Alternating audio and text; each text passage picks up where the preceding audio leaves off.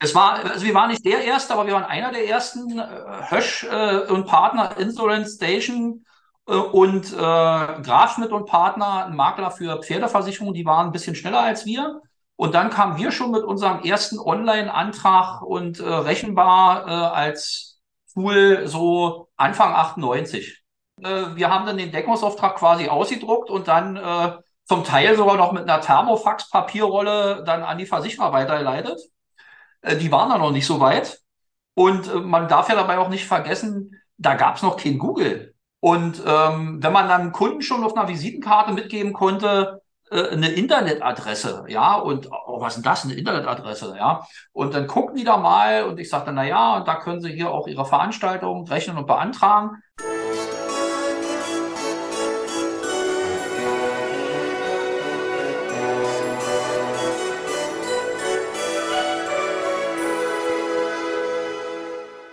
Hallo und herzlich willkommen. Mein Name ist Marco Peterson und ich begrüße Sie zu einer neuen Folge des Königsmacher Podcast, dem Podcast der Versicherungsbranche mit den Besten von heute für die Besten von morgen. Mein heutigen Gast hatte ich schon im Sommer angefragt, aber da konnte er nicht, denn er war ja die Festivalsaison und er mittendrin. Nicht etwa, weil er exzessiver Festivalhopper ist, sondern weil er sich auf die Absicherung von Festivals und Veranstaltungen spezialisiert hat. Außerdem ist er auch noch derjenige, der schon Ende der 90er einen meines Wissens nach ersten Vergleichsrechner der Versicherungsbranche online gebracht hat. Und über das und über vieles mehr noch spreche ich heute mit Matthias Glessel von Eventasec, Versicherungsmakler aus Berlin. Hallo Matthias, schön, dass du da bist. Hallo Marco. ähm, Gerade schon erzählt, äh, Festivalsaison im Sommer. Was war für dich denn der, der, der beste Act in diesem Sommer? Oh, es gab viele schöne Veranstaltungen und auch viele schöne Festivals. Wir sind ja immer froh, wenn das alles klappt und wenn eben äh, Corona nicht dazwischen gehauen hat und das Wetter gepasst hat. Aber ich denke, eins derjenigen größeren auch, was wir in diesem Jahr auch neu äh, vertraglich vereinbaren konnten, war das Techno-Festival Echelon, ja, in Bad Aibling. Und ähm, das hing auch so am seidenen Faden bisschen bis zum Schluss, ob das alles wirtschaftlich noch gut geht mit den Ticketverkäufen und mit den Leuten, die mit alten Tickets kommen und so weiter. Aber hat geklappt. Ah, ist das sowas wie, wie, wie Sonne, Mond und Sterne oder wie das heißt? Sowas in der Art, oder? Ja, da gibt's viele mit unterschiedlichen Ansätzen. Das ist eher doch so ein bisschen echt technobelastet. Ich sag mal, ähm, da sind auch so Headliner dabei, wie Kalkbrenner und Co. Ah, okay. Und äh, das ist schon ein bisschen in die kommerziellere Richtung. Sonne, Mond und Sterne ist äh, so von der Deko ein bisschen stärker. Ah, okay. Aber auch Open Air Festival, ne? Also auch ein Open Air Festival, ja, über drei Tage. Gut, ja, schön. Äh, dann, ähm, ja, wir kommen zu Festivals, kommen wir später noch ein bisschen. Ne? Da kennst du dich ja sehr gut aus. Sicherst ja. ab seit, seit, seit Jahrzehnten schon. Ähm, aber erstmal wollen wir dich als, als Person mal ein bisschen so kennenlernen. Deswegen meine erste Bitte mal an dich. Ähm, stell dich doch selbst mal kurz vor, und zwar mit drei Hashtags und erkläre, warum du die gewählt hast. Ja, da habe ich äh, überlegt und äh, komme drauf, dass im Prinzip die Hashtags bei mir den Ansatz hätten, mit demselben Begriff startet, und zwar Profi für A, Event, B, Emotion und C, Entertainment. Ich denke, das beschreibt äh, im weitesten Sinne, um auch zu erfassen, dass die Zielgruppen eben nicht nur mit Spaß und Freude zu tun haben, äh, Unterhaltung äh, im weitesten Sinne auch, aber es gehört auch Konferenz, Kongress, Mais etc. dazu. Und ähm, die Expertise in dem Bereich, die beschränkt sich bei uns nicht nur allein auf die Veranstaltungsversicherung, sondern auch auf die Sicherheitsberatung im Rahmen der Veranstaltung ringsherum. Stimmt, wir haben schon mal darüber geredet gehabt, du bist ja auch, äh, äh, du tust auch bei den Veranstaltungen den, den Sicherheitschef nicht, aber quasi das mit, mit, mit koordinieren, ne? Äh, die Security nicht, äh, das ist 34a-Tätigkeit, äh, sondern äh, Orga-Tätigkeiten rund um die Veranstaltung. Das kann auch mal sein, Erstellung, Mitarbeit beim Sicherheitskonzept, Hygienekonzept, ähm, Flächenbetreuung, Übergaben von Straßenplätzen von der öffentlichen Hand, von der Kommune an den Veranstalter und zurück mit entsprechenden Protokollierungen etc. Ähm, ja, das ist im Prinzip Learning by Doing und hat sich über die Jahre bei uns so eingespielt. Ähm, da kommen wir später mal, glaube ich, dazu, was, was, was denn eigentlich so aus, aus dem Absicherungskonzept noch so entstanden ist. Ähm, erstmal noch kurz zu dir und zwar das, die zweite Frage ist einmal, wenn du ein Emoji wärst, wel, welches wärst du und warum? Ja, definitiv das Smiley mit Sonnenbrille. Weil ich denke, so, so ein bisschen äh, beobachten aus der Perspektive mit einem spöttischen Ansatz, ich glaube, das passt schon ganz gut zu mir. okay. Ähm, dann, dann kommen wir jetzt mal zu, zu, zu vier Fragen, also Entweder-Oder-Fragen, die ich dir stelle und dann sagst du warum und was. Ne? Also das erste ist Buch oder Hörbuch? Buch, definitiv. Ich muss was in der Hand halten beim Lesen. Auch, ah, okay, dann äh, und äh, Hardcover oder Softcover? Das spielt jetzt keine große Rolle, aber es muss was Körperliches da sein. Ah. Äh, was war das letzte Buch, was du gelesen hast? Äh, ja, das ist äh, letzten Endes auch äh, eine Empfehlung äh, von dir. Ja, Ah. ähm, das ist Factfulness von Hans Rosling. Ah, großartiges Buch. Ja, und was auch so ein bisschen sicherlich zu dem einen oder anderen Punkt noch passt, äh, der äh, auch in Astoria eine Rolle spielt hat, äh, dass viele Dinge, die man landläufig als gegeben annimmt, weil sie immer wieder so äh, auch medial transportiert werden, sich real ganz anders verhalten. In dem, du meinst auch in dem Buch wird das ja quasi so erklärt, ne? Ganz Ja, genau, ja, also das genau. bestimmte Dinge, die man eigentlich so als äh, gegeben annimmt, äh, sich äh, in Realität ganz anders darstellen. Äh, Das stimmt. Und was ich halt gut finde an dem Buch, das ist einfach, es ist halt so positiv. Du siehst Ja, einfach, also während wir überall denken, die Welt ist die schlimmste, die wir jemals hatten, sagt er einfach so, oder sagte er, ist er glaube ich tot. Ähm, ja, aber nee, guck mal die Zahlen, also, ne, wir leben länger, uns geht's besser und so weiter. Das Genau, ist, genau. Das ist, das ist, ein, das ist ein sehr positives Buch. Immer, ich habe es schon, glaube ich, zweimal gelesen und finde es immer wieder beruhigend irgendwie. Ja, es ist für mich auch immer wieder ein Nachschlagewerk, weil bestimmte äh, Quellenbezüge und auch statistische Auswertungen finden sich ja ganz gut darin wieder. Ah, äh, Statistik ist wahrscheinlich auch, für dich auch relevant, ne? Also, so, Ja, also als, ja. als, als, nicht nur als Versicherungsmensch, sondern gerade bei, im Zusammenhang mit, mit Events und sowas, ne? Ja, also ich denke mal, Research und äh, Statistik und Auswertung in dem Bereich und Analyse, das ist äh, so ein Grundtätigkeitsbereich von mir. Ja, gut. Ähm, dann kommen wir jetzt mal zur zweiten Frage. Ne? Zu, beruflichen kommen wir gleich noch. Ähm, zweite ist äh, Currywurst oder Pommes rot-weiß?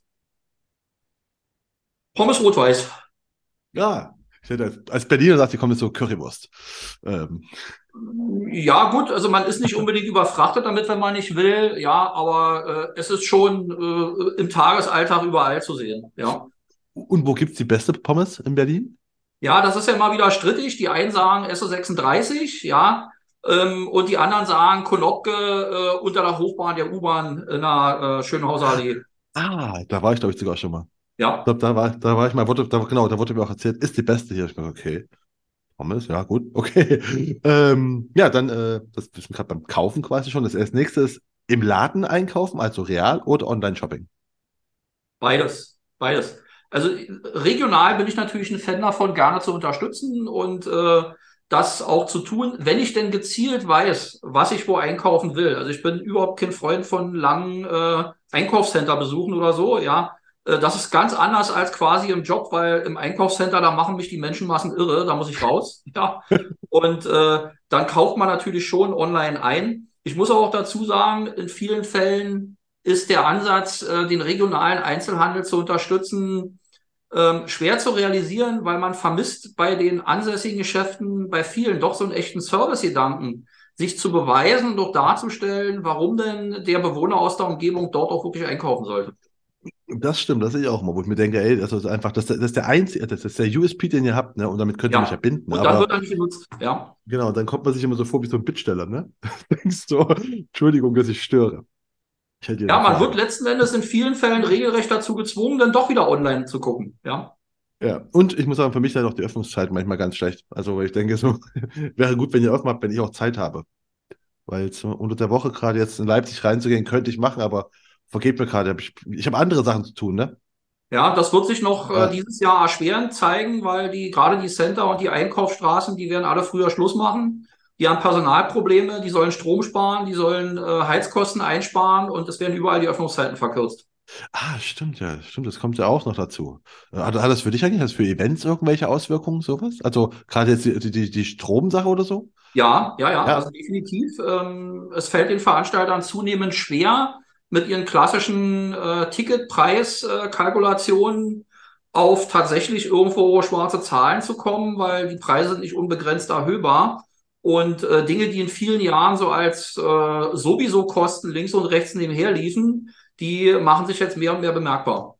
Ah, krass. Nee, äh, okay, das, ja gut, Stromkosten schon, aber ich dachte irgendwie so von wegen, dass man sagt, okay, wir müssen zeitiger, wir machen eine Messe, die muss zeitiger zu Ende sein, weil für sparen Strom oder so. Ist das schon irgendwie, so gibt es so einen Ausläufer schon? Also ich denke, da äh, wird noch überlegt, äh, ob Messen eben, die über einen Tag hinausgehen, über mehrere Tage gehen, ob die die Formate noch füllen, ob Messen, die jetzt einen Anteil für Verbraucher haben und ansonsten eine Fachmesse sind, sich dann auf jeweils nur einen Tag beschränken oder sich sagen, wir machen nur noch Fachmesse und lassen den Verbraucherteil weg.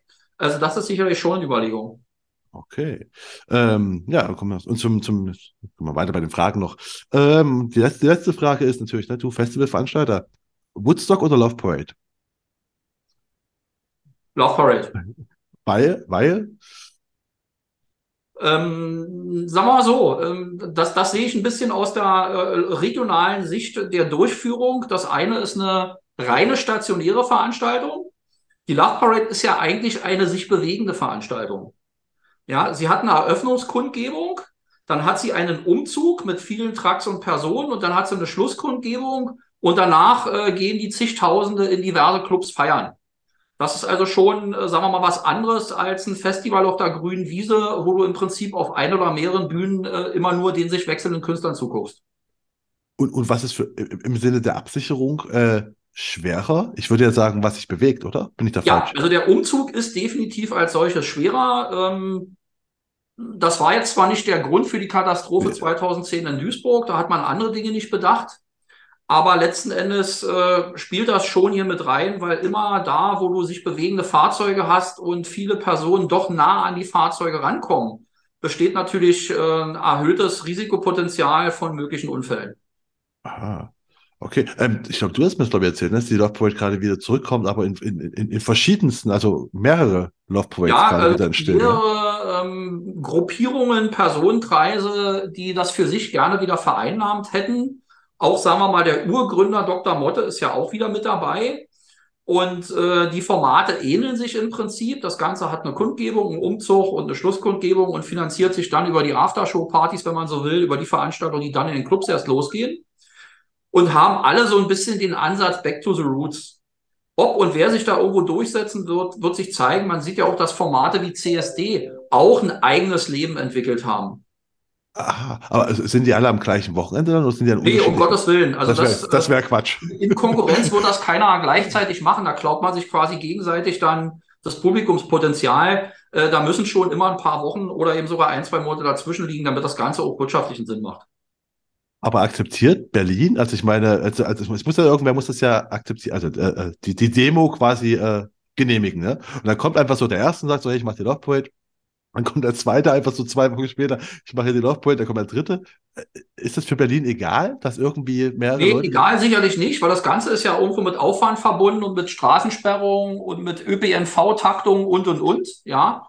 Äh, es ist sicherlich ein erhöhter Aufwand, aber dabei ist ja zu berücksichtigen, als was wird denn das Ganze tatsächlich angemeldet? Und immer dann, wenn ich sowas wie früher in der Historie die Love Parade als politische Demonstration anmelde, äh, habe ich relativ einfaches Spiel, weil ich habe nicht die gleichen äh, Auflagen zu berücksichtigen, die ein kommerzieller Veranstaltung für eine äh, nicht äh, politische Demonstration einhalten muss. Ah, und die sind alle noch politisch, also die sind alle noch äh, äh, diese kleineren jetzt, die sich dort neu finden, ja. Ja, die Love Parade selber war es ja zu Beginn 2000 äh, Wechsel, dann 2001, 2002 dann nicht mehr. Da hat das Land Berlin gesagt, nee Leute, ihr macht hier Millionen Umsätze und wir als Stadt müssen den Tiergarten reinigen und beräumen und äh, das Personal, Polizei und Rettungsdienst und so bezahlen. Äh, das sehen wir ja nicht mehr so. Ihr seid jetzt äh, eine äh, wirtschaftliche Veranstaltung und als solche müsst ihr euch auch anmelden und daraufhin ist die Love Parade ja aus Berlin weggegangen. Ah, aber ist, sind denn für dich, also du als Veranstaltungs, weil komme ich gerade drauf, du als Veranstaltungsabsicherer, äh, müssen auch politische äh, Demonstrationen, müssen die auch irgend so ein Konzept haben?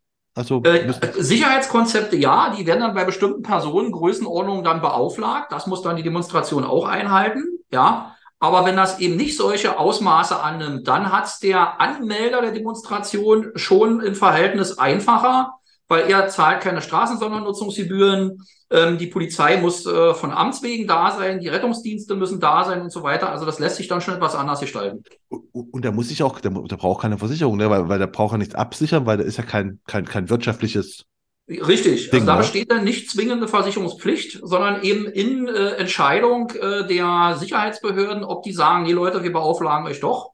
Hier ist es aber so, dass bei diesen Großveranstaltungen, wo dann eben auch Trucks dabei sind, dass da dann schon drauf geachtet wird oder sogar beauflagt wird, eine Veranstaltungshaftpflicht nachzuweisen. Ah, kommt die, kommen alle, also alle neuen Loveboys zu dir? Hast du quasi mit allen zu tun? Oder? Äh, jein, also ich hatte im Ansatz mit den Ausschreibungen mit allen zu tun, aber es sind am Ende nicht alle bei uns gelandet. Ich will noch nicht mal darüber spekulieren, ob äh, auch wirklich alle versichert waren. Ah, okay, aber es ist witzig, dass auch bei dir sich alle gemeldet haben, wie bei der Stadt. Weißt du, erst alles zur Stadt, dann. Ja, also wir waren schon bei allen dabei. Bei denen, die wir jetzt selber als Kunde nicht gewonnen haben, da waren verschiedene Truckbetreiber, die sich ihrerseits nur wieder auch gegenüber dem eigentlichen Demonstrationsanmelder versichern müssen. Ah, krass. Ja, da wird dann der Truck an sich mit seinen 100, 200 mitfahrenden Gästen, der wird dann als separater Teil der Veranstaltung gesehen und ist für diesen Truck dann auch haftbar. Ah, Gott, ey. Ist ich ich, ich kenne die Love Poet nur so als, als, als Besucher, ne? 2000, wo es, wo es hip war, war ich auch ja. mal da. Und sehe gar nicht, was alles dahinter steckt, echt mal. Sehr, sehr, sehr, sehr spannend. Ähm, ja, aber wir sind schon mitten im Thema drin. Ähm, du kennst jetzt, du kennst jetzt gerade mega gut aus, ne? Und ich muss auch sagen, ich glaube, es klingt auch für alle, die sagen, oh, Versicherung ist, ist, ah, ist kein so cooles Thema, aber dann so Veranstaltungsversicherung, Festivalversicherung so, wahrscheinlich die meisten sagen, ey, cool, äh, das ist ja was Geiles. Ähm, das wolltest du aber als Kind wahrscheinlich nicht werden.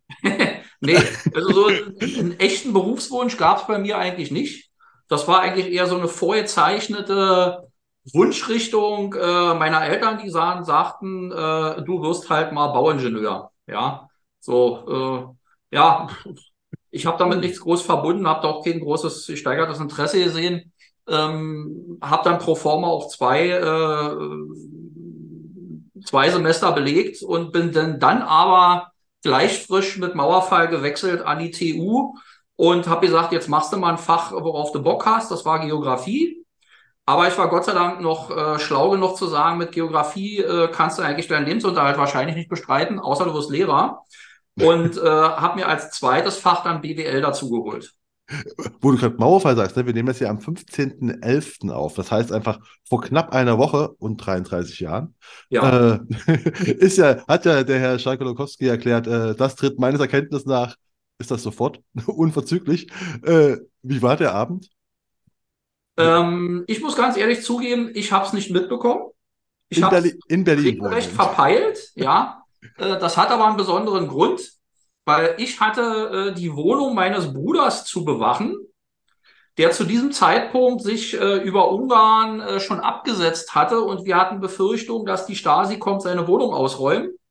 Und ich habe dort auf äh, Mitkommilitonen von mir gewartet und wir wollten eigentlich äh, für den Umzug, für den Möbeltransport sorgen. Ja, die kam aber nicht ähm, nun gab es kein Telefon, kein Handy, nix. Ja, ich wusste nicht warum und bin dann irgendwann unverrichteter Dinge äh, nach Hause gezogen.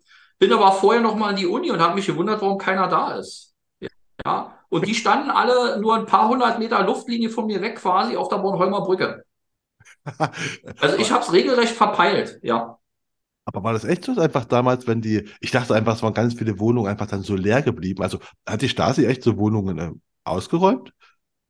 Also, ähm, in Einzelfällen sicherlich. Äh, hier ist vielleicht äh, der Grund darin zu sehen, dass äh, mein Bruder die Straßenschlachten rund um die Gethsemane-Kirche, die hat er gefilmt, die hat er fotografiert. Ah, okay. Und äh, er hat befürchtet, dass man irgendwann doch an seine Personalien kommt und die dann womöglich äh, kommen, um zu sehen, ob sie irgendwo Fotomaterial beschlagnahmen können. Ah, okay, gut, dann hätten sie natürlich ausgeräumt, ja, schon. Weil ich, alles, was ich so weiß von der damaligen Zeit, gut, ich komme aus dem, aus dem kleinen Dorf aus dem, ne? Es war auch Osten, aber ich war Kind. Für mich war es auch, ich habe es total verschlafen. Für mich war es egal. Wir hatten Westverwandte, die konnten jetzt, die waren eh immer da, also, ne? Ähm, aber ich habe immer nur gehört, dass es einfach so überall mal so leerer Wohnraum ist, ab und zu, den kann man auch okkupieren, muss ich, kann da einfach. Ja, ja, einziehen. ja, gab es in vielen Fällen, ja. Das ist total verrückte Zeit damals. Aber halt auch alles äh, verfallene Häuser, muss man auch sagen, ne? Also, was mir immer erzählt wurde, häufig. So ganz viel Altbau, aber war zwar leerer Wohnraum, aber halb verfallen. Halb verfallen, du musst das alles selber machen, ja. Hm, na gut. Ähm, ja, oh, ne, zum Beispiel warten auf Leute, um, um einen Umzug zu planen. Äh, wie du ja. am, am, am 9. Super. Das, weltbewegende Geschichte und du wartest auf Leute, die nicht vorbeikommen. Ähm, ja, aber du bist dann, wir haben es gerade schon gehabt, du hast äh, nach dem Mauerfall gesagt, okay, ich gehe jetzt an die Humboldt-Universität ziehe einfach quasi, gehe über die Spree drüber, ähm, mache da Geografie. Ja. Und, und, und, und, äh, BWL. Warum Geografie? Hast du immer Affinität zur Geografie gehabt oder? Ja, zu Geografie und Geschichte hatte ich eigentlich immer eine ganz gute Affinität, ja. Und äh, habe auch erstmal Ausweichfach gesucht, um von meinem langweiligen Ingenieurstudium da wegzukommen, ja. Und äh, das hat sich ganz gut angeboten, weil es gab zu dem Zeitpunkt den Magisterstudiengang mit zwei Fächern. Es gab ja in Berlin die Besonderheit, äh, du konntest Lehramt mit einem Fach studieren. Es waren Lehrer, die durften nur in Westberlin tätig sein. Im Bundesgebiet mussten sie zwei Fächer belegt haben.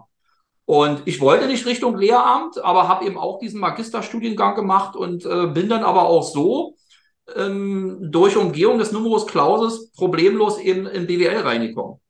Aha, okay. Und dann hast du BWL studiert und dann war für dich klar, dass du Versicherung irgendwas machst oder wie bist du dann in die Versicherung? Nee, also klar gar nicht. Das fing parallel im Prinzip an. Äh, als äh, Student habe ich natürlich auch Studentenjobs wahrgenommen. Ähm, da war alles dabei, von Teekesselverkauf auf dem äh, Marktplatz vom Rathaus Schöneberg bis äh, mit einem Presslufthammer am Schloss Charlottenburg Betondecken abreißen und hatte da bei einer dieser Tätigkeiten auch einen echten Arbeitsunfall. Konnte dann quasi nichts mehr tun und bin dann von Fußballkumpels angesprochen worden auf äh, Versicherungsvermittlungstätigkeit. Ah, äh, hast du auch schon Studentenjobs in DDR? Du hast ja schon DDR-Zeiten studiert, ne? Hast gemeint so schon, äh, Ja, die ersten, die ersten zwei Semester, ja. Hattest du auch Studentenjobs oder wie war das? Nee, da hatte ich keine Studentenjobs. Ich hatte ein, ein sehr gutes, sehr hohes Stipendium, ja. Das war zu dem Zeitpunkt nicht notwendig. Ich hatte als Student mehr Stipendium, als das Durchschnittseinkommen in der DDR war. Oh. ja, Bildung war wichtig, muss man schon sagen. Ne? Ja. Das, wurde, das wurde einfach gefördert.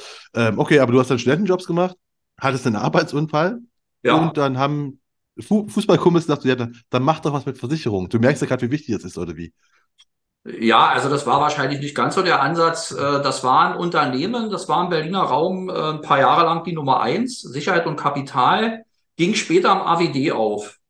Und ich habe mir das da drei Monate angeguckt und habe dann gesagt, äh, Leute, was ihr hier macht, das kann ich alleine besser. Wie war das denn? Es war doch einfach so Goldgräberstimmung, oder? Nach der Wende, also alles, was ich immer so höre, ist einfach so, dann ist einfach ja, ja, ja, ja. Also das war hier auch äh, sicherlich quasi äh, äh, alles äh, beglücken, was nicht bei drei auf dem Baum ist, insofern, ja. Aber man hat sich nach außen auch so als äh, den objektiven, unabhängigen Makler dargestellt, was dieser Vertrieb aber gar nicht war. Und ich war der Einzige dort in der Geschäftsstelle, der einen Computer hatte. Ich hatte als Student so, so einen typischen Discounter Phobos Highscreen PC und äh, bin dann in äh, meinem guten Glauben zu den Versicherungsgesellschaften losgedackelt und habe bei denen die Software eingeholt, weil ich gesagt habe, ich will jetzt Vergleichsangebote rechnen und Leistung vergleichen und so weiter. Ja, die gucken mich alle ganz komisch an. Ja. Das war noch 1990, wie jetzt. Was das war 1990, 91, ja. Und dann habe ich gesagt, okay, äh, das, das äh, mache ich alleine besser und bin dann äh, nach Wiesbaden zu Herrn Dr. Mario Zinnert. Das ist, äh, sagen wir mal, auch einer der äh, Urväter des deutschen Versicherungsmaklers in Ausprägung der äh, letzten 30, 40 Jahre und habe bei ihm dann im Prinzip meine ersten Unterrichtseinheiten gemacht.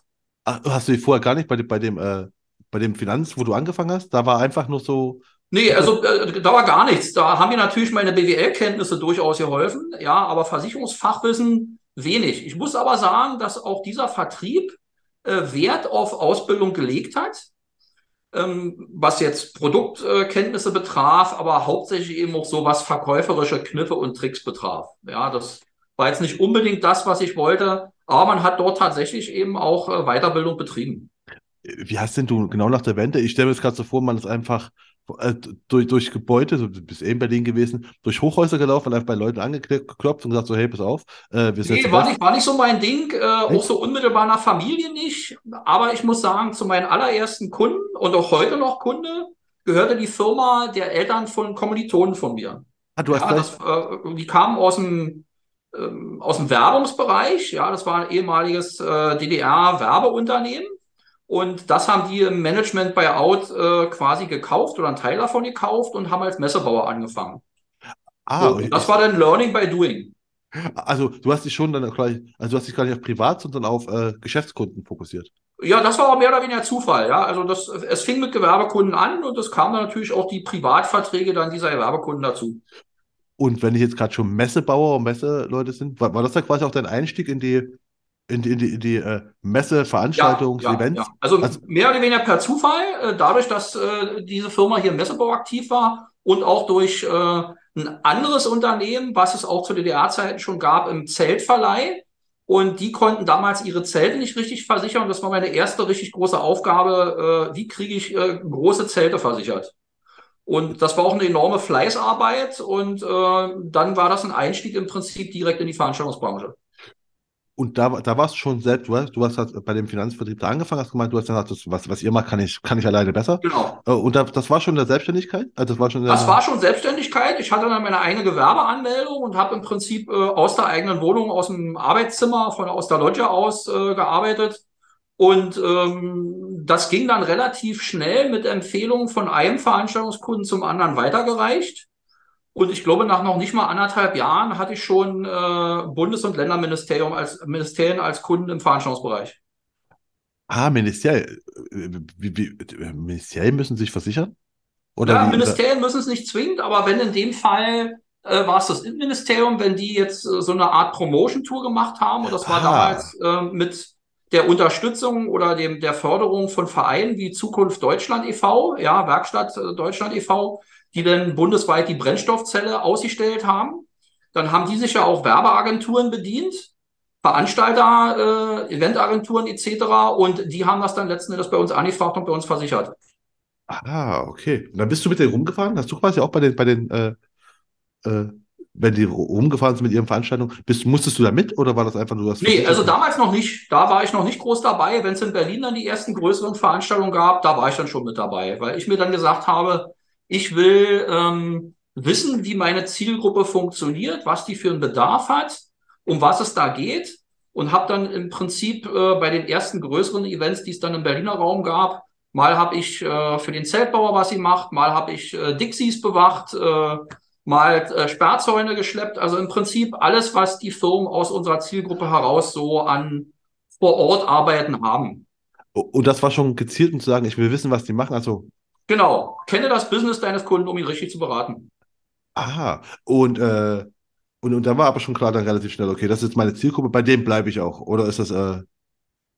Ja, ich habe natürlich parallel äh, Kunden nach wie vor äh, akquiriert, äh, querbeet, ja, weil da hatte ich jetzt noch nicht so den Schwerpunkt zu sagen, ich mache das nur in diesem Bereich. Aber das wurde dann mehr und mehr und natürlich musste ich dann auch äh, richtig Produkte, Konzepte für die Zielgruppen entwickeln, um im Wettbewerb da vorne zu bleiben. Ah, klar. Dann, dann erstmal ganz kurz noch, wie, wie hast du damals dann äh, neue Kunden akquiriert? Weil wir reden ja nicht, ne, wir reden ja für die Jüngeren. Da gab es noch, also Internet gab es, okay, aber ja, nicht so wie heute. Also ähm, hier war es größtenteils tatsächlich Empfehlung. Ja, Empfehlung äh, aus der Veranstaltung heraus für die Veranstaltung. Und das äh, hat sich dann, sagen wir mal, so hingesteigert, dass ich ähm, zu den Silvesterfeiern am Brandenburger Tor nachts um halb eins da hinter der Bühne im Cateringzelt äh, des Veranstalters mit 10, 20 Geschäftsführern der dort beteiligten Firmen gesessen habe, ob Zelt, Bühne, Ton, Licht, Strom, Wasser, was auch immer, ja. Äh, also mehr Kundenbetreuung und Akquise in dem Moment konntest du gleichzeitig gar nicht machen, weil viele dann ungläubig geguckt haben und gesagt haben, wie jetzt, äh, dein Versicherungsmakler, der ist hier, Silvesternacht, sitzt der hier im Zelt?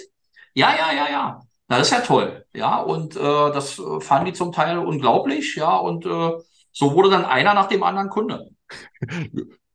Guter Start ins neue Jahr, ne? Mit, neu, mit neuen Kundenbeziehungen. Ja. ähm, wir, wir, sind jetzt gerade so Mitte der 90er, ne? Also so. Ja, ja. Da, da hast du, äh, du warst dann bestimmt kein, kein Ein-Mann-Betrieb mehr, du warst bestimmt relativ schnell größer, oder? Nee, also die ersten Jahre noch alleine zu zweit, so ab 95 und äh, 97, glaube ich, habe ich die ersten Mitarbeiter eingestellt. Und wann hast du den ersten Online-Rechner? Weil es war einer der ersten, warst du, ne? Es war, also wir waren nicht der erste, aber wir waren einer der ersten. Äh, Hösch äh, und Partner Insurance Station äh, und äh, Grafschmidt und Partner, ein Makler für Pferdeversicherungen, die waren ein bisschen schneller als wir. Und dann kamen wir schon mit unserem ersten Online-Antrag und äh, rechenbar äh, als Tool so Anfang 98. Anfang 98, okay. Und wenn wir jetzt, äh, wir reden von Anfang 98, gut, Internet war dann schon, gab es schon deutschlandweit, ja. Aber wir haben gerade vorhin, hast du gesagt, 1990 wolltest du von Versicherungen Software haben. Ja. Die haben dich angeschaut. Ja. Und, jetzt, und jetzt kommst du 98, sagst du, pass auf, Leute, ich habe hier einen Online-Rechner. Was haben da Versicherungen gesagt? Haben die gesagt, ey, super, jetzt können wir alles automatisiert, digitalisiert machen? Oder haben die gesagt, ja, musst du ausdrucken und faxen sie uns zu? So sieht's aus. Also die Versicherer haben das ja gar nicht mitgekriegt. Ja, äh, wir haben dann den Deckungsauftrag quasi ausgedruckt und dann äh, zum Teil sogar noch mit einer Thermofax-Papierrolle dann an die Versicherer weitergeleitet. Äh, die waren da noch nicht so weit. Und äh, man darf ja dabei auch nicht vergessen, da gab's noch kein Google. Ja, damals gab's äh, ein, zwei andere Suchmaschinen. Ich komme jetzt gar nicht äh, mehr auf die Namen, was damals für eine Suchmaschine äh, aktuell war. Yahoo, Firefox, Fireball, Fireball und äh, Yahoo waren so die großen. Nee, auch noch nicht. Da gab's vorher noch einen, Arriva oder so ähnlich. Alta Vista gab's noch. Genau, Alta Vista. Ah, Alta okay. Vista, das waren die ersten. Ja, und okay. danach kamen die anderen nach und nach. Ne? Und ähm, wenn man dann Kunden schon auf einer Visitenkarte mitgeben konnte, äh, eine Internetadresse, ja, und oh, was ist denn das, eine Internetadresse, ja, und dann gucken die da mal und ich sagte, na ja, und da können sie hier auch ihre Veranstaltung rechnen und beantragen. Und das wurde dann hauptsächlich äh, nicht von Endverbrauchern gemacht, das wurde meistens von Eventagenturen gemacht, die ihrerseits nur wieder im Auftrag für ihren Kunden hatten, alle Dienstleistungen einzukaufen, einschließlich der Veranstaltungsversicherung. Ah, also, also war das von dir schon strategisch. Es war, es war jetzt kein, äh, kein äh, du, du, ne, du, hast, ja, du hast ganz viel mit Computern gemacht und so weiter. Hätte ja sein können, sagst du, ey, ich habe jetzt Lust darauf, lass mal eine Webseite machen, einfach weil es cool ist, wir haben Spaß daran und ah, lass doch einen komischen Vergleichsrechner. Weil Vergleichsrechner gab es halt, ne? Es gab noch keine. Du nee, hast gab's nicht. Gab's nicht. Wie kommst du auf die Idee, sowas zu machen? Äh, etwas, was es da noch gar nicht gab? Naja, wie gesagt, wir waren ja halt nicht die Ersten. Also ich will nicht behaupten, irgendwas davon äh, erfunden zu haben. Ähm, aber wir waren immer schnell dabei, wenn irgendwas neu auf dem Markt war, zu gucken, was das ist, was das kann und ob man das vielleicht gebrauchen kann. Ja? Und als ich diesen Pferdehaftpflichtrechner der Firma Grafschmidt gesehen habe, habe ich gesagt, das will ich für Veranstaltungshaftpflicht und Technik auch haben.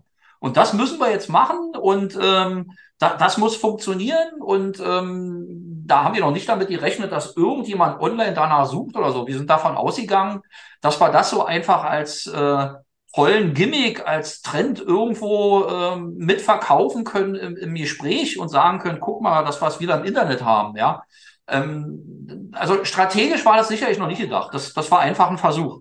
Ah, und, und äh, wer hat das dann gemacht? Hast du irgendeine Webagentur? Kon konnten die das damals? Oder? Ja, ja, also wir, hatten, wir hatten eine Webagentur, die den ersten Auftritt gemacht hat und damals sicherlich noch für richtig teures Geld in DM.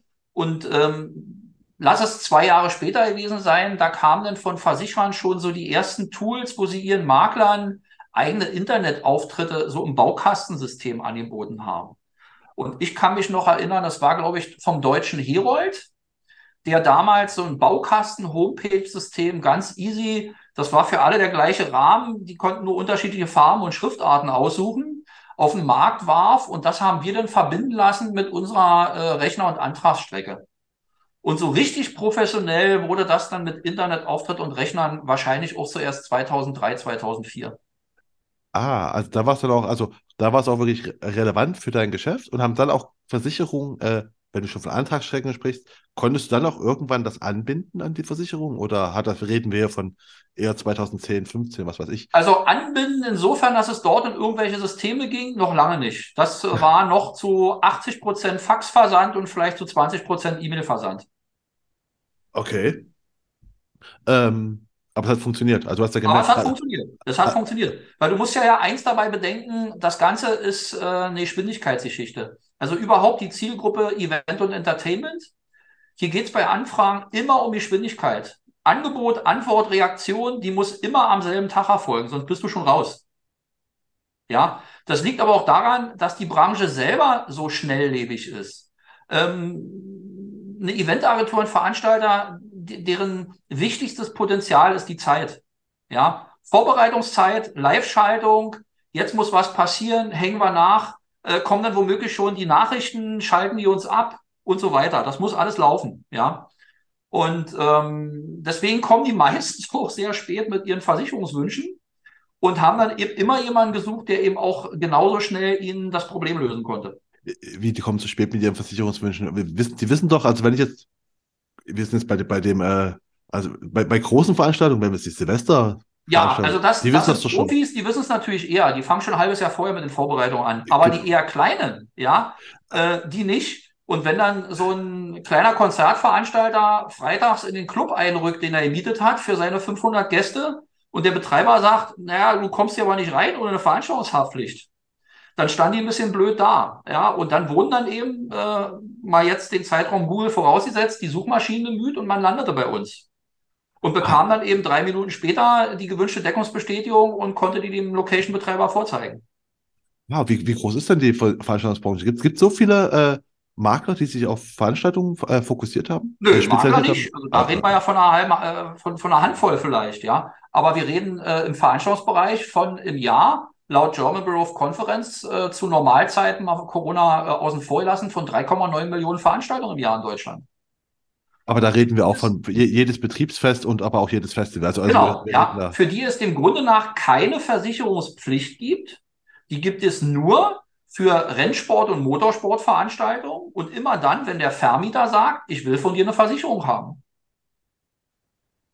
Okay, und dann, so, dann sind die Leute im, im Internet und suchen. Also vermute ja, ich mal, ja. für, für dich ist der Haupt, das, das, das wichtigste Kanal ist auch Internet und wahrscheinlich ist dann auch SEO für euch super wichtig. Also der wichtigste Kanal ist Internet sicherlich, Suchmaschinenoptimierung auf jeden Fall auch, ja. Und äh, uns hilft aber äh, bei unseren Platzierungen äh, neben auch Google Ads etc. auch, dass wir eben schon über 20 Jahre mit Content zu dem Thema im Netz sind. Ah, also auch Content Marketing, was aber gar nicht wahrscheinlich nicht gezielt war, sondern einfach. Äh, nee, das war nicht gezielt, das war einfach reingeworfen. Auf unseren Seiten waren dann Produktbeschreibungen, was ist eine Veranstaltungshaftpflicht und was deckt die und was gehört dazu und und und. Und das über viele Jahre auch äh, mit Presseartikeln, mit Interviews etc. Und äh, Gott sei Dank ist das auch irgendwo so, weil ich kriege ja bei der Suchmaschinenoptimierung eben auch mit, äh, was Google da immer so an Änderungen mit Logarithmen und so weiter durchführt, wovon ich null Ahnung habe und kriegt jedes Mal Panik, äh, wenn mir jemand sagt, oh, Google rollt jetzt aber wieder da eine neue Änderung aus und so und so viele Leute werden jetzt abgestraft und gucke jedes Mal rein und stelle fest, äh, irgendwie müssten wir angeblich abgestraft sein, aber wir stehen genauso gut da wie vorher und dann beruhigt mich das wieder. Ja. ja ihr habt ja auch einen Experten aus der Branche, auch der hier schon war, ne? der Alexander. Ja, also mit Alexander Hacker machen wir das seit ein paar Jahren äh, sehr freundschaftlich, äh, sehr kollegial, ja. Und äh, er macht dann die Feinheiten in dem Bereich, äh, was da justiziabel ist äh, an Einstellungen in der einen Richtung oder in der anderen Richtung und kümmert sich darum. Und ähm, ja, ich, wie gesagt, habe da technisch kaum Ahnung von, gucke da immer nur rein und stelle fest, super, wir sind immer noch äh, auf der ersten Seite, sowohl bei Ads als auch bei den organischen unter den Top 3 und dann ist alles schick. War, war das eine bewusste Entscheidung? Also habt, seid ihr auf Alexander zugegangen oder ist er auf euch? Also wie, wie, wie ist das gekommen? Also äh, auch reiner Zufall. Ähm, Alex ist ja da sehr fit und firm, was so kleine Nischen in dem Bereich betrifft und hat auch mal äh, ganz viel Content geschrieben zum Thema Veranstaltungshaftpflicht und hat auch den zu dem Zeitpunkt einzigen Online-Vergleichsrechner von Blau direkt genutzt und hat auf seiner Seite dann die Logos der dort teilnehmenden Anbieter raufgepackt und neben den Versichererlogos von vier, fünf Anbietern war das auch unseres.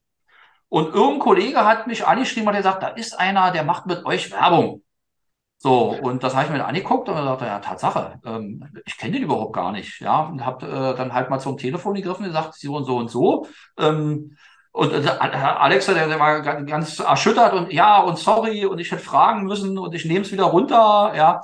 Und dann haben wir gesagt, nö, musst du ja gar nicht, erklär doch mal, wie du das da machst und warum. Und äh, seitdem arbeiten wir da sehr kollegial zusammen. Ah, also ihr habt eigene, du hast schon erzählt, ihr habt auch eigene Konzepte. Ist das ja. irgendwann, äh, also Wann, wann ist das entstanden? Ist es auch gleich am Anfang mit entstanden oder kam das so quasi als nächster Schritt, wenn du sagst, okay, ich bin. Ja, die, die eigenen Konzepte, die hatten wir schon so 94, 95. Ah, okay. Ja, aber da war es im Prinzip so, du hast mit dem Versicherer wirklich äh, ein Konzept ausgearbeitet. Das lief dann nicht unter deinem Namen, das war nach wie vor das Konzept des Versicherers. Und du hast dir aber irgendwo vertraglich gesichert, wenn du schlau warst, äh, dass nur du das anbieten darfst.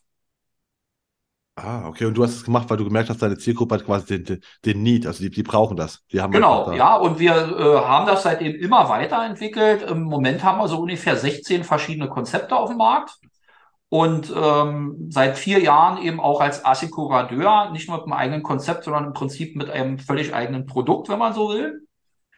Und die anderen Konzepte laufen teilweise auch schon das 25. Jahr. Also wir haben ein Veranstaltungshaftpflichtkonzept seit 1997. Damals hat die Gesellschaft auch nicht dran geglaubt, dass sowas für die rentabel läuft, weil so Kurzfristpolicen für ein paar Euro Beitrag, damals noch DM, das äh, fanden die nicht rentabel. Die dachten, das kann nicht funktionieren. Ja, aber wir haben das Gegenteil bewiesen und die sind sehr froh, dass sie das damals gemacht haben.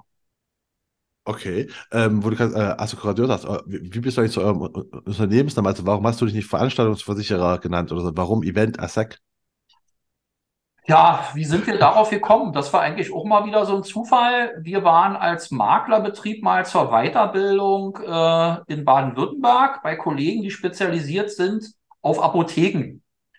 Und die haben einen Markennamen Pharmasec.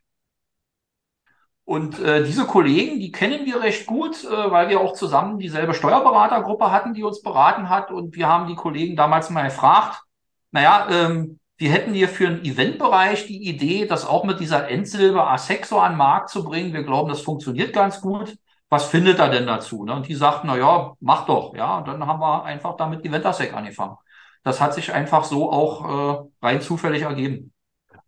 Und äh, aber du hast mir schon äh, im Vorgespräch erzählt, es gibt aber ein anderes Unternehmen, was auch ähnlich heißt wie ihr, auch in Berlin Marketingunternehmen. Äh, Kompakt-Team als unser Firmenname, ja. Ah, Es Kontakt. gibt eine äh, Event-, Medien- und PR-Agentur namens Kompakt-Team, die ist auch fast zeitgleich mit uns gegründet worden, Anfang der 90er. Ich habe aber die Markenrechte eine Woche eher eintragen lassen. Warte mal, okay, du hast jetzt Kompakt-Team ist das Unternehmen, das Maklerunternehmen, Event Ja, ist die Sparte. Eventasec ist der Assekurateur, aber Eventasec an sich als Begriff ist äh, im Prinzip äh, die Marke zum Thema Event und Entertainment als solche, egal ob das jetzt vom Deckungskonzept aus der Firma Team kommt oder ob es jetzt über den Assekurateur Eventasec namentlich kommt. Ah, okay. Wir unterscheiden das nach außen einfach mit einem Zusatz. Das eine ist Event äh, Insurance Underwriting, das ist der Assekurateur. Und Event Insurance Broker ist der Makler. Ähm, okay. Ähm, wir haben jetzt gerade schon mal ein paar Ein Einstiegs, äh, nicht Einstiegs, ähm, über was wir sagten schon, dass äh, Suchmaschinenoptimierung online ist wichtig für euch. Ich habe mich gefragt, in der Vorbereitung auch, ihr macht ja ganz viele Events, ne? Eigentlich ist doch für Social Media für euch auch ein gutes Thema. Oder ist das für euch überhaupt nicht relevant, weil ja gar nicht der Endkunde euer, euer Kunde ist, sondern der, der, der Veranstalter? Ja, äh, da hast du völlig recht. Es ist für uns äh, nicht absehbar gewesen, ähm, dass sich das so bewegen wird. Ich dachte auch, Social Media wäre für uns wichtiger. Ist es aber tatsächlich äh, so nicht wirklich. Ähm, wir haben nach wie vor immer noch Empfehlungen und Zugänge über Portale oder über äh, Strecken, wo andere sagen, die sind eigentlich schon gar nicht mehr existent, wie Xing zum Beispiel. Ja. Also wenn, wenn ich bei Xing einen kleinen Artikel reinsetze, kriege ich automatisch da einen Rücklauf bis hin zum Kunden. Und äh, bei Social Media ist es eher so, es ist äh, schon irgendwo so Werbung, Verbreitung an sich, aber eigentlich dann eher bei unseren Maklerkollegen, bei unseren Vermittlerkollegen, die uns noch nicht kennen.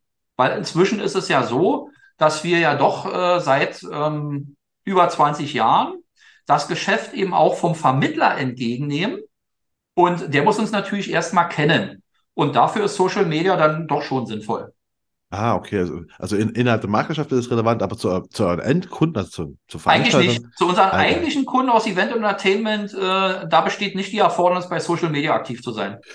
Und den, äh, die haben jetzt gemerkt, dass ihr einfach, ihr, ihr kennt euch nicht nur der Absicherung aus, ihr kennt euch, du hast schon erzählt, ihr kennt euch bei den Event, Event, äh, Events, allgemein auch bei der Planung und sowas, hast du gesagt, bist du auch ab und zu vorher schon dabei, wo man einfach das ganze Konzept macht und äh, Genau. Du kannst die einzelnen. Äh, würdest du es auch jedem empfehlen, und zwar jetzt mal vollkommen unabhängig von welcher Zielgruppe es ist, dass man wirklich so wie seine Zielgruppe, also das wirklich Ja. kennt, das ganze ganze Abläufe. Äh, das, das ist es, was ich vorhin meinte. Kenne das Business äh, deines Kunden. Ja, wenn ich mich für, auf eine Zielgruppe spezialisieren will, ob ich jetzt Newcomer bin oder Quereinsteiger und ich suche mir noch so meine Zielgruppe. Ähm, auf jeden Fall muss ich sehen, wie breit ist denn für diese Zielgruppe der Wettbewerb? Ja, ist der Wettbewerb in dieser Zielgruppe gar nicht groß vorhanden, dann kann es natürlich auch daran liegen, dass die Zielgruppe sehr klein ist. Kann aber ja für mich reichen. Ja, also ich muss wissen, wie funktioniert die Zielgruppe, was braucht die, mit wem bewerbe ich mich dort, mit wem stehe ich dort im Wettbewerb. Das wäre jetzt so, als ob ein Makler sagt, äh, ich gehe an ganz große Bauarchitekten, Bau, Bauingenieure und Architekten ran, in Größenordnung, wo im Prinzip nur internationale Großmakler sich äh, tummeln. Das brauche ich nicht zu probieren, das funktioniert nicht. Ja. Und andersrum, wenn ich eben in einem Feld tätig bin, äh, was kompliziert ist, wo ich die Sprache meiner Kunden sehr gut kennen muss, aber der Wettbewerb dünn ist, weil vermeintlich für viele nicht interessant, umso mehr kann ich mich dort tummeln. Und du bietest auch andere Dienstleistungen noch an, ne? Also neben Versicherung hast du gesagt, war ja noch äh, Was war's? Ja, Fl- also jetzt Flächen? Tätigkeiten im Veranstaltungsorganisationsbereich, äh, Sicherheitskonzepte, Hygienekonzepte etc., das kommt natürlich auch mit vom Ehrenamt. Ich bin ja noch Vorstandsmitglied im Deutschen Expertenrat für Besuchersicherheit, wo eben alle ähm, Veranstaltungen sicherheitsrelevanten Berufsgruppen mit drin sind. Ob das jetzt äh, die Berechnung von Traglasten der Bühnen oder der Zelte ist, ob das äh, Notwege sind, äh, Besucher Bewegungen, Personenströme, wohin bewegen die sich bei einer Panik, wie breit muss der Rettungsweg sein und so weiter. Bis hin dann, eben auch zu den Rettungsdiensten und zu organisatorisch-technischen Maßnahmen der Evakuierung und Entfluchtung und so weiter. Ähm, das ist ja im Prinzip eine Zusatztätigkeit für unsere Zielgruppen. Die mache ich oft auch im Ehrenamt mit, aber ab und zu arbeite ich eben da auch für Veranstalter mit. Und du warst auch, du hast mal irgendwas erzählt mal gehabt von, von Flächen, über, Übergaben, dir werden Flächen übergeben, die du quasi kontrollieren musst. Ja, das ist im Prinzip äh, ein Job, den gibt's durch die Zentralfeiern zum Tag der Deutschen Einheit, wo ich seit vielen Jahren dann äh, diesen Job ausübe des Flächenverantwortlichen. Ah. Das ist im Prinzip so, die gastgebende Stadt für das aktuell den Zentralfeiertag ausrichtende Bundesland im Auftrag der jeweiligen Staatskanzlei muss ja diese Flächen, die für die Planung dann eben vorgesehen sind, an den Veranstalter übergeben. So, das Ganze erfolgt mit einem Protokoll und nach Veranstaltung erfolgt eben auch die Rückgabe. Und da wird peinlich genau geguckt, ob eben noch alle Pflastersteine da sind, wo sie vorher waren und ob die kaputte Laterne schon immer kaputt war und so weiter. ist wie bei dem Auto, weil ich miete. Also wo ich Genau. einfach so, Ja, so einen Plan einmal habe. und gucken, ob ein neuer Kratzer dran ist. Ja. Und, und den Beruf gibt es nur wegen dir, also we wegen dem Tag der Deutschen Einheit und den warst Nee, du. sicherlich nicht nur allein wegen dem, aber das hat sich da etabliert. Ja. Ah, okay. Und da bist du quasi der Erste gewesen, der das gemacht hat, deswegen musstest du auch quasi äh, das Ding dann mit neu mit erfinden, oder? Naja, Also- äh, eigentlich eher eine Erfindung unseres äh, Namenspendants aus dem Eventagenturenbereich, ja, von der Firma Compact Team, ja, die gesagt hat, äh, unser Versicherungsmakler, der muss hier mit vor Ort sein. Der muss hier alles festhalten, der muss alles filmen. Ähm, hier gibt's immer mal ein Zelt kaputt und mal ein Aggregat geklaut und was auch immer. Und äh, der muss aber hier einen offiziellen Posten haben. So, und der wurde dann damit quasi erfunden. Okay.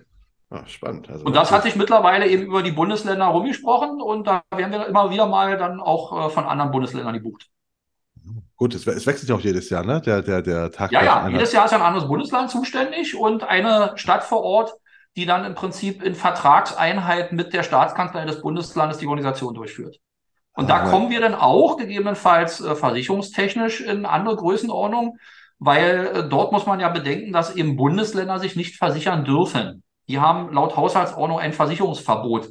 Das muss man manchen auch erst beibringen. Dürfen sich nicht versichern. Nee, das Okay. ist dann Haushaltsrecht, das muss aus Steuermitteln getragen werden.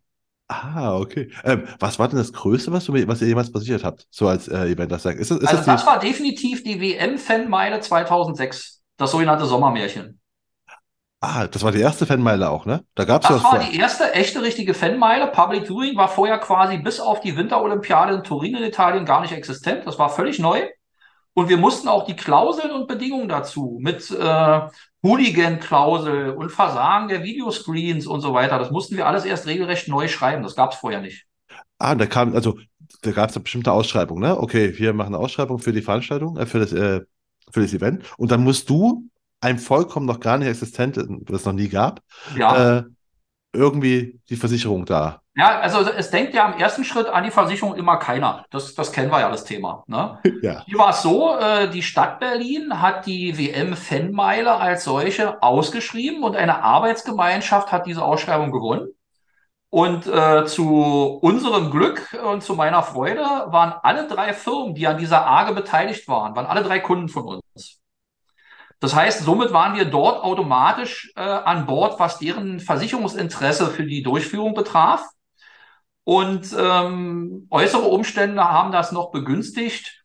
Es gab ja Streit zwischen der FIFA, zwischen dem damaligen FIFA-Chef Blatter und äh, dem eigentlichen Premiere-Spielort, also der WM-Eröffnung im Olympiastadion mit einer Lichtshow des Lichtkünstlers Gerd Hof. So, und Hof und Blatter, äh, die können sich privat nicht besonders gut leiden. Jedenfalls hat Blatter diese Lichtshow ja aus irgendwelchen Kostengründen storniert. Und daraufhin haben die FIFA-Top-Sponsoren gesagt, ähm, ja, wohin nur mit unserem Sponsoring-Engagement? Jetzt klaut ihr uns hier das Auftaktspiel Wir müssen jetzt hier aber irgendwie eine große publikumswirksame äh, Maßnahme bringen, die weltweit eben im TV läuft. Und da hat das Land Berlin gesagt, na dann guckt euch doch mal diese Organisatoren von der WM-Fanmeile am Brandenburger Tor an.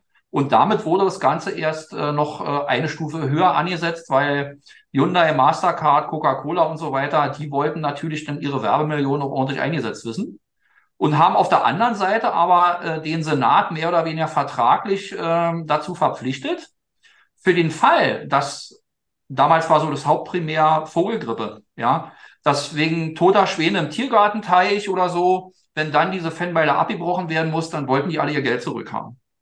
Und deswegen ist die Ausfallversicherung für diese Fanmeile 2006 vertraglich äh, beauflagt worden. Und äh, wir haben dann die Lösung präsentiert. Ah, also war auch schon Vogelgrippe, stimmt, damals war Vogelgrippe ganz groß. Hat eigentlich, ja. also, also gut, äh, dumme Frage wäre es gerade gewesen. Hat Corona Auswirkungen gehabt für dich? Natürlich. Ähm, ja, ja.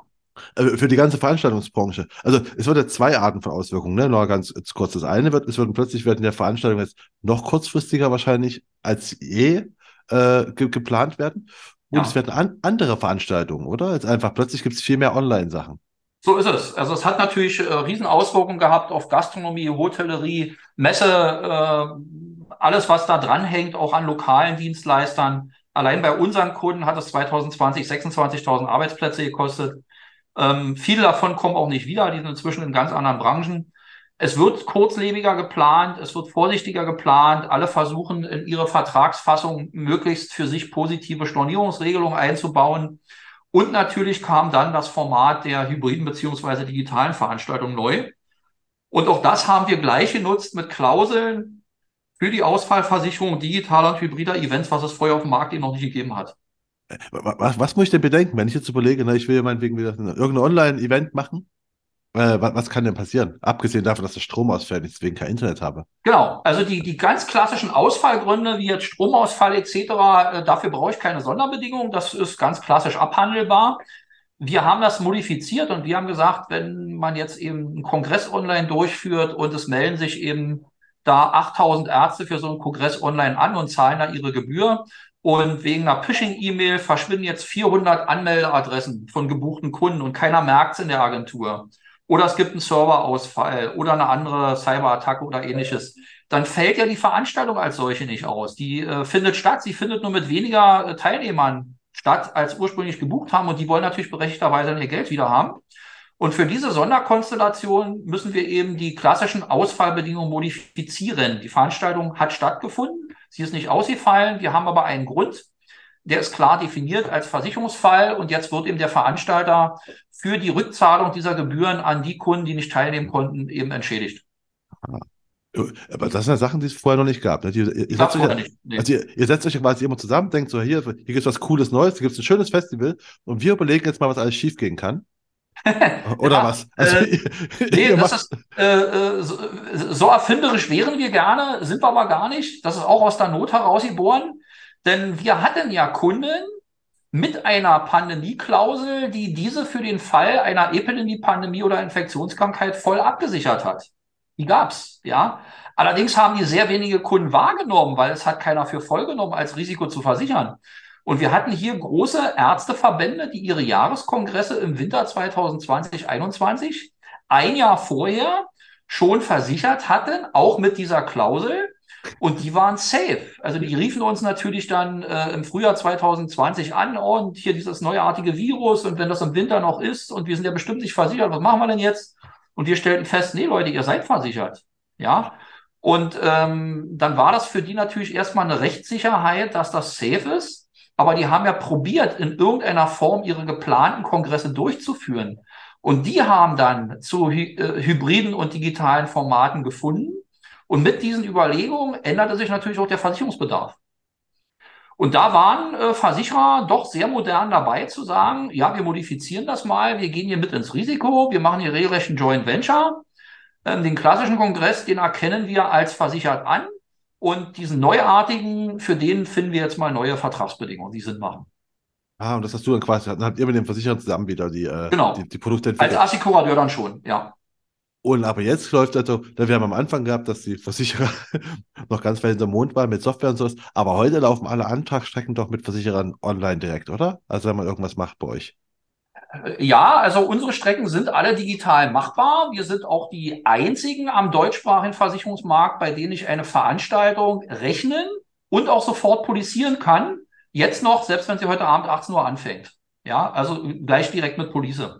Aber bei so ganz großen Veranstaltungsformaten ist es natürlich so, die sind online nicht polizierbar. Das ist Underwriting-Geschäft. Okay. Wobei ich aber davon ausgehe, dass wir mit unseren Grenzen, also jetzt zum Beispiel ein Konzert mit 24.000 Besuchern, ähm, wo der Veranstalter, warum auch immer, äh, bisher die Veranstaltungshaftpflicht vergessen hat und der will morgen früh mit dem Aufbau loslegen, ist heute noch vom Vermittler online über unsere äh, Internetauftritte direkt polizierbar.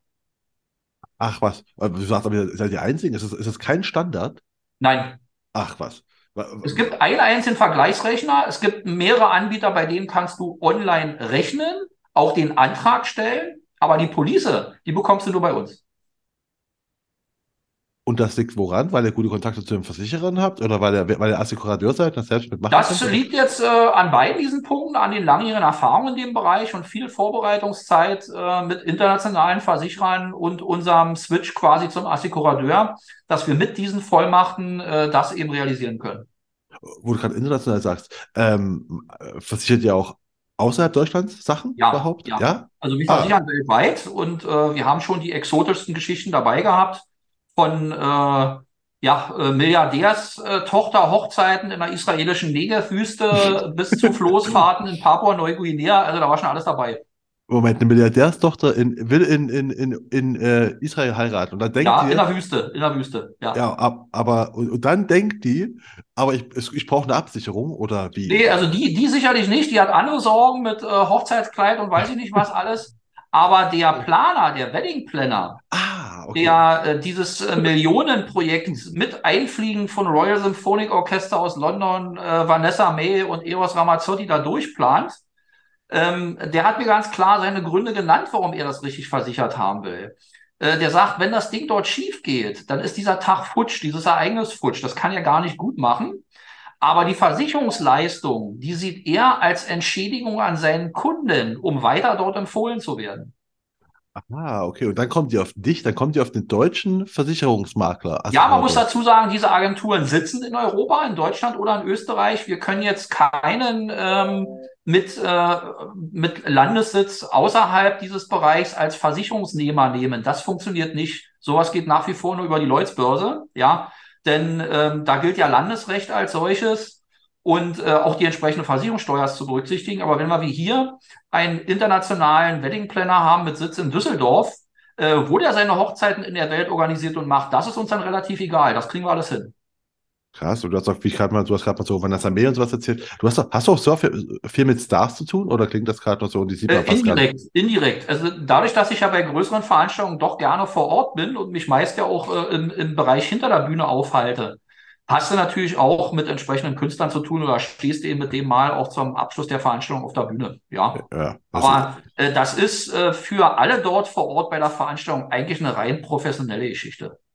Ja, aber es klingt einfach mal zumindest für die, ne? Es soll sich ja hier an, an, die, an die nächste Generation mit Versicherungsleute errichten, ne? Die sehen können, du kannst halt doch schon ziemlich coole Sachen in der Versicherungsbranche machen, ne? Ähm, das mag auch mit ein Grund gewesen sein, warum mir diese Zielgruppe äh, in den 90er Jahren so gut gefallen hat. Also ich war nicht der Versicherungsmakler, der mit Krawatte und Anzug äh, und Aktentasche in irgendwelche Kundenbüros ziehen wollte, um da äh, Produktvorstellungen zu machen, sondern uns hat es ihm schon damals gefallen, ähm, irgendwann am Wochenende abends zu Aufbaubeginn äh, seinen Produktionsausweis abzuholen bei der Security, in der Orgasitzung mitzusitzen, äh, was planen die jetzt, was ändert sich. Zwischendurch wird festgestellt, der eine Künstler ist erkrankt, der kommt nicht, wird schnell in Anreihe bucht. Also auch was dort ganz schnell so an Lösungen raus muss, damit der Besucher, ähm, der Zuschauer am TV oder wo auch immer, seinen Unterhaltungswert bekommt und von den Problemen hinten dran möglichst wenig mitbekommt. Okay. Das fanden wir schon immer gut. Ja, das war also immer, immer doch irgendwo eine praxisbezogene Tätigkeit und auch wertgeschätzt vom Kunden, der das dann durchaus anerkannt hat, dass äh, seine Versicherungsleute eben bei der Veranstaltung vor Ort sind. Bist du immer bei großen Festivals und sowas auch immer fort? Also wenn so große Dinge sind? Also ich denke, ich denke nämlich gerade, jahrelang war ich bei Rock am Ring und da wurde ja zweimal das Festival sp spontan abgesagt. Äh, ja, also ich war selber nicht dort, aber wir hatten den VIP-Bereich in diesen Jahren auch versichert. Ja, aber es gibt andere Veranstaltungen, neue Formate, die dann interessant sind, wo wir dann auch gerne länger vor Ort sind. Ah, okay. Ja, also, also von Aufbaubeginn teilweise bis Abbauende. Ja.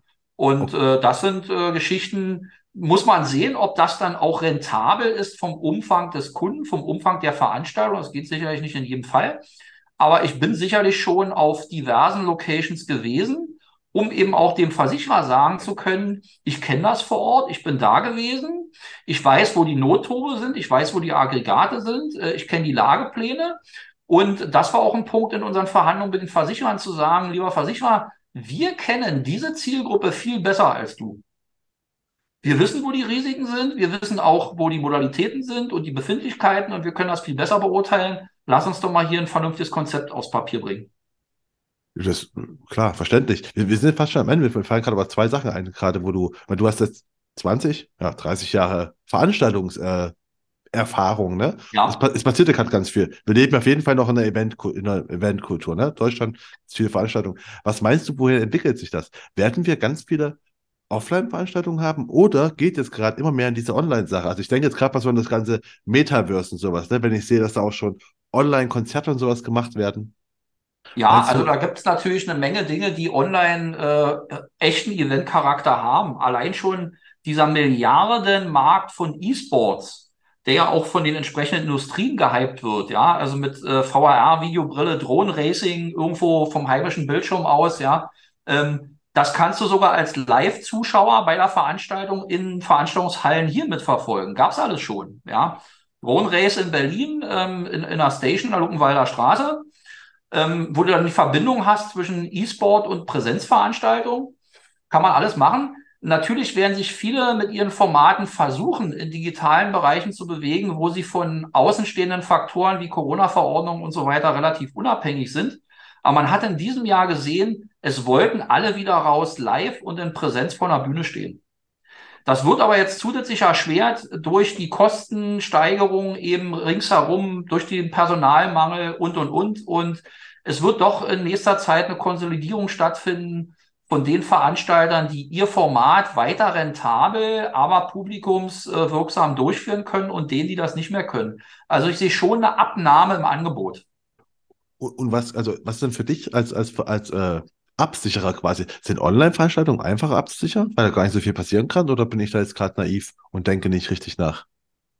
Gut, es sind andere Risiken. Ja, also wenn ich jetzt nur äh, ein Studio anmieten muss und die Technik vor Ort habe und von da aus vielleicht noch eine Podiumsdiskussion übertrage und nur 30, 40, 50 Mitwirkende vor Ort habe, dann minimieren sich natürlich diese Personenrisiken. Ja, äh, dann ist das Ganze doch eher ein bisschen cyberlastig, aber auch das ist ja momentan nicht ganz so einfach versicherungstechnisch zu lösen. Ja, also ich sehe da jetzt keine großartigen Bewegungen, ähm, die den Markt insgesamt kleiner machen würden, was jetzt äh, das Versicherungswesen betrifft. Ich sehe da einfach Entwicklungen in andere Richtungen. Ja, denn da, wo viel Digitalveranstaltungen gemacht werden, habe ich ja doch einen enormen Technikeinsatz. Und dieses Equipment muss auch nach wie vor in irgendeiner Form versichert bleiben. Ja, stimmt, auf jeden Fall wird wahrscheinlich spannender. Ähm, ich ich habe zwei Sachen sind mir noch eingefallen. Das zweite ist nämlich noch, du machst das 30 Jahre lang. Das klingt alles voll spannend und auch voll, alles voll logisch. Was waren denn so die größten Misserfolge oder größte, größte, größte Learnings? Und zwar in, in, in, in dem, in, in deiner, ja, Karriere als äh, Versicherungsmakler ja. für, für, für Events. Kann auch sein, wenn du sagst, wir wollten Kunden irgendwie gewinnen und es hat einfach gar nicht funktioniert, weil, was weiß ich. Ja, gut, das ist natürlich ein bisschen so mit Dreaming verbunden, ja. Also so, so, so ein Traum, äh, nachdem ich dann in Rente gehen könnte, wäre einmal Tomorrowland komplett versichern, ja, also eines der größten Techno-Festivals äh, der Welt und in, in Europa, in Belgien, ja, mit äh, mehreren hunderttausend Besuchern über zwei Wochenenden und das ist schon äh, State of the Art. Davor ist noch das Glastonbury in England, das ist noch eine Nummer größer. Ähm, da hatte ich schon mal die Bühne. Also wie gesagt, das ist eher so ein Traum, das mal gesamt zu machen. Aber wo wir wirklich mal dran gescheitert sind, das war, ähm, auch wenn wir einen Teil mitversichern konnten, der Papstbesuch in Deutschland. ja, ähm, wir hatten über einen sehr großen kirchlichen Versicherungsmakler ähm, die Anfrage, den Ausfall des Papstes als solchen zu versichern, weil die Bundesländer Thüringen und äh, Bayern meines Wissens äh, nicht unerhebliche Investitionen tätigen mussten auf großen Open-Air-Flächen, wo dann äh, Messen stattfinden sollten. Und die wollten das äh, im fünfstelligen Bereich schon versichert haben für den Fall, dass es eine akute Erkrankung gibt und der Papst eben da nicht hin kann. Ja, ähm, das konnten wir leider nicht lösen, äh, lag aber letzten Endes nicht am Unwillen des Versichererkonsortiums, sondern an äh, mangelnder Zuarbeit ähm, zum Gesundheitsstatus des Papstes. Ja, wir haben äh, Gesundheitsattest angefragt und äh, da kam dann nichts. Ja, und in meiner Not habe ich dann als als letzte Aufforderung geschrieben, ich wäre auch, äh, wenn wenn schon vom Leibarzt des Papstes nichts kommt, ich wäre auch so mit einem hochgestreckten Daumen von einer höheren Instanz als dem Vatikan zufrieden. Darauf kam dann gar nichts mehr. Ja, aber sollte halt nicht sein, ja. So, äh, ja, das äh, hat halt mal nicht funktioniert. Ja, ja gut, der Gesundheitszustand des Papstes ist halt, ist halt ja. sehr, ja, sehr aber ansonsten muss ich sagen, äh, sicherlich auch unserer Wettbewerbssituation geschuldet. Ähm, so richtig äh, Pech und im Wettbewerb ähm, nicht gewonnen, das haben wir sehr selten erlebt. Aber wenn du gerade noch, weil ich habe dich am letzten, vorletztes Wochenende über das Tomorrow Festival zur verrückterweise geredet mit Leuten, weil es echt irgendwie 200.000 Leute sollen da irgendwie rumgerannt sein. Ja, ja, ja. Erzählt, aber sag mal, wenn das jetzt absichern würdest, ne? Äh, das, das, das kannst du, das, da brauchst du doch ein Jahr für, oder? Das muss man doch alles zu kalkulieren. Da ist doch riesig. Ja, also äh, diese, diese Veranstaltungen, die werden eigentlich sogar schon mit fast einem Zweijahresrhythmus vorbereitet. Ja, das ist jetzt natürlich durch Corona so nicht ganz möglich, aber du hast wirklich schon Veranstaltungsformate, die haben eine mehrjährige Vorbereitungsdauer. Ähm, ja, also auch die Passionsspiele Oberammergau zum Beispiel, ja, die es ja nur in viel größerem zeitlichen Abstand gibt, die werden jahrelang vorbereitet. Und da sitzt du dann auch lange an der äh, Versicherungsthematik dran, weißt nicht so wirklich, kommst du zum Zuge oder nicht, weil dann doch relativ kurzfristig teilweise entschieden wird. Aber äh, das Tomorrowland wäre eine Sache, die würden wir uns auf jeden Fall zutrauen. Die übrigens, wie ich auch gelernt habe, in der Stadt Boom sind. Also B-O-O-M oder ja, Boom. Ja, ja. Finde ich, find einen sehr, schön, sehr schönen Namen für Elektrofestival in der Nähe. also, ich dachte, sie verarschen mich doch. Ähm, ja, aber ähm, damit sind wir fast schon am Ende. Ich find, am Ende habe ich immer so drei Fragen nochmal an meine Gäste. Ja. Und zwar, äh, die erste ist immer, was hast du für einen Tipp am Anfang von deiner äh, Karriere bekommen, den du immer noch äh, beherzigst, der dir Gold wert ist?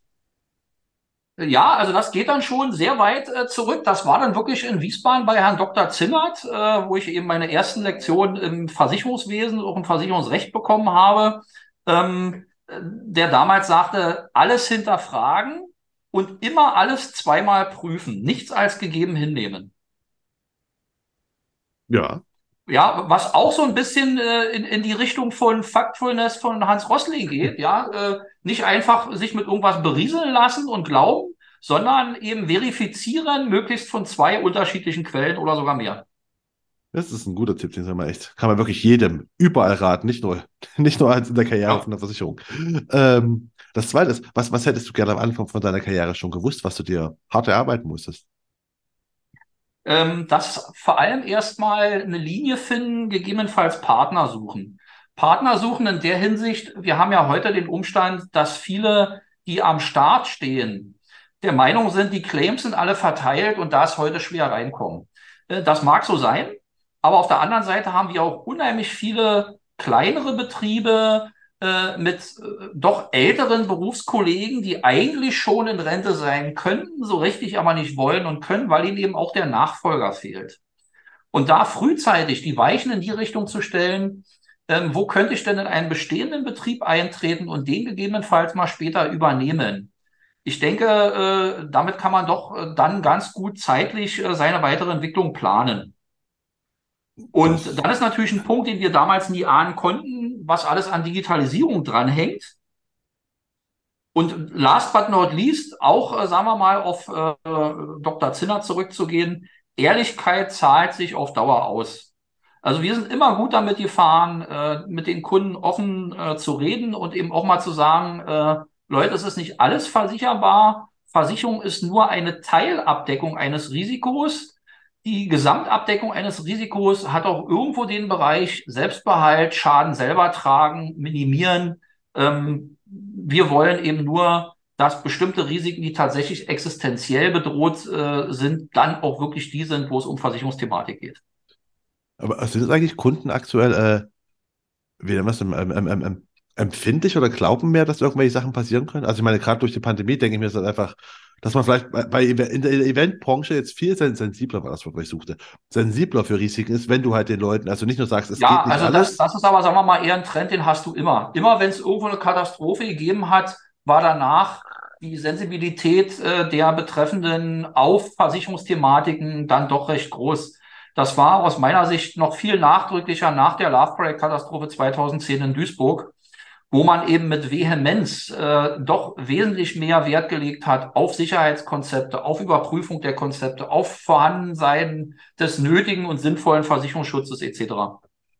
Und ist das geblieben oder ist erstmal irgendwann wieder entspannt? Nee, es ebbt dann leider immer wieder doch irgendwo ab, ah. ja, bis es irgendwo die nächste Katastrophe gibt und das Ganze wieder äh, einen Boomer fährt. Ah, okay. Gut, ähm, ja, leider, leider. Ich hatte ein bisschen Hoffnung, aber gut, das ist wie überall im Leben, ne? Es geht wieder ja, man kann es auch optimistisch sehen und sagen, äh, es wird doch immer wieder auf eine höhere Stufe gesetzt. Also da ist ja schon eine Entwicklung da. Ja. Okay, stimmt. Aber äh, solange du heute noch mit äh, Pyrotechnikern redest, die sagten, sie haben sich seit 30 Jahren nicht versichern müssen und jetzt erstmals hat einer von ihnen die Vorlage einer Haftpflichtversicherungsbestätigung verlangt, ähm, sind wir da noch lange nicht. Pyrotechniker mussten sich bisher nicht versichern? Ja, natürlich hätten die sie gemusst. Also der ist 30 Ach Jahre so. gekommen, warum auch immer. Ja. Ach so, ich wollte gerade sagen, ich, das hätte mich jetzt gerade sehr überrascht.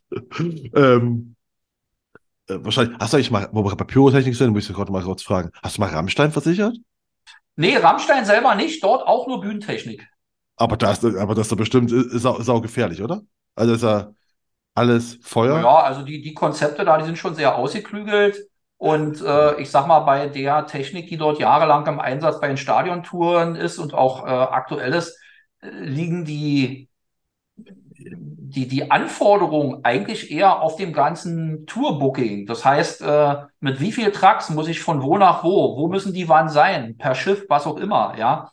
Und äh, da liegt an der ganzen Organisationsstruktur, wann, wo, wer was ablädt und wieder belädt, äh, mehr dran als auf dem reinen Bühnenaufbau vor Ort. Ah, okay. Es ist gefährlicher, sie von A nach B zu bringen, als, das, was auf der Bühne machen. Na, na, vom zeitlichen Ablauf. Du ja. hast ja bei diesen Stadiontouren immer das Problem, du bist im Prinzip zwei Tage später schon wieder in der nächsten Stadt. Ja. Ja, und, und, und das, das musste eben gelöst haben. Da darf es keine zeitlichen ähm, Verfehlungen geben, da darf es keine Verspätung geben. Ja, gut, stimmt. Ne, weil sonst warten 80.000 Leute und sind sauer. Ja. Geht halt nicht. Ähm, ja, und äh, letzte Frage. Ich, ich, vermute, ein Buch kenne ich schon, weil die Frage ist immer so, was kannst du für Bücher empfehlen, die man gelesen haben sollte? Ich vermute, eines wird Factfulness sein. Genau, das äh, ist richtig. Und ansonsten habe ich noch so, sagen wir mal, meine äh, Zielgruppenbibel, das Rechtshandbuch der Veranstaltungspraxis, auch von einem Fachanwalt aus Karlsruhe, Thomas Wettke.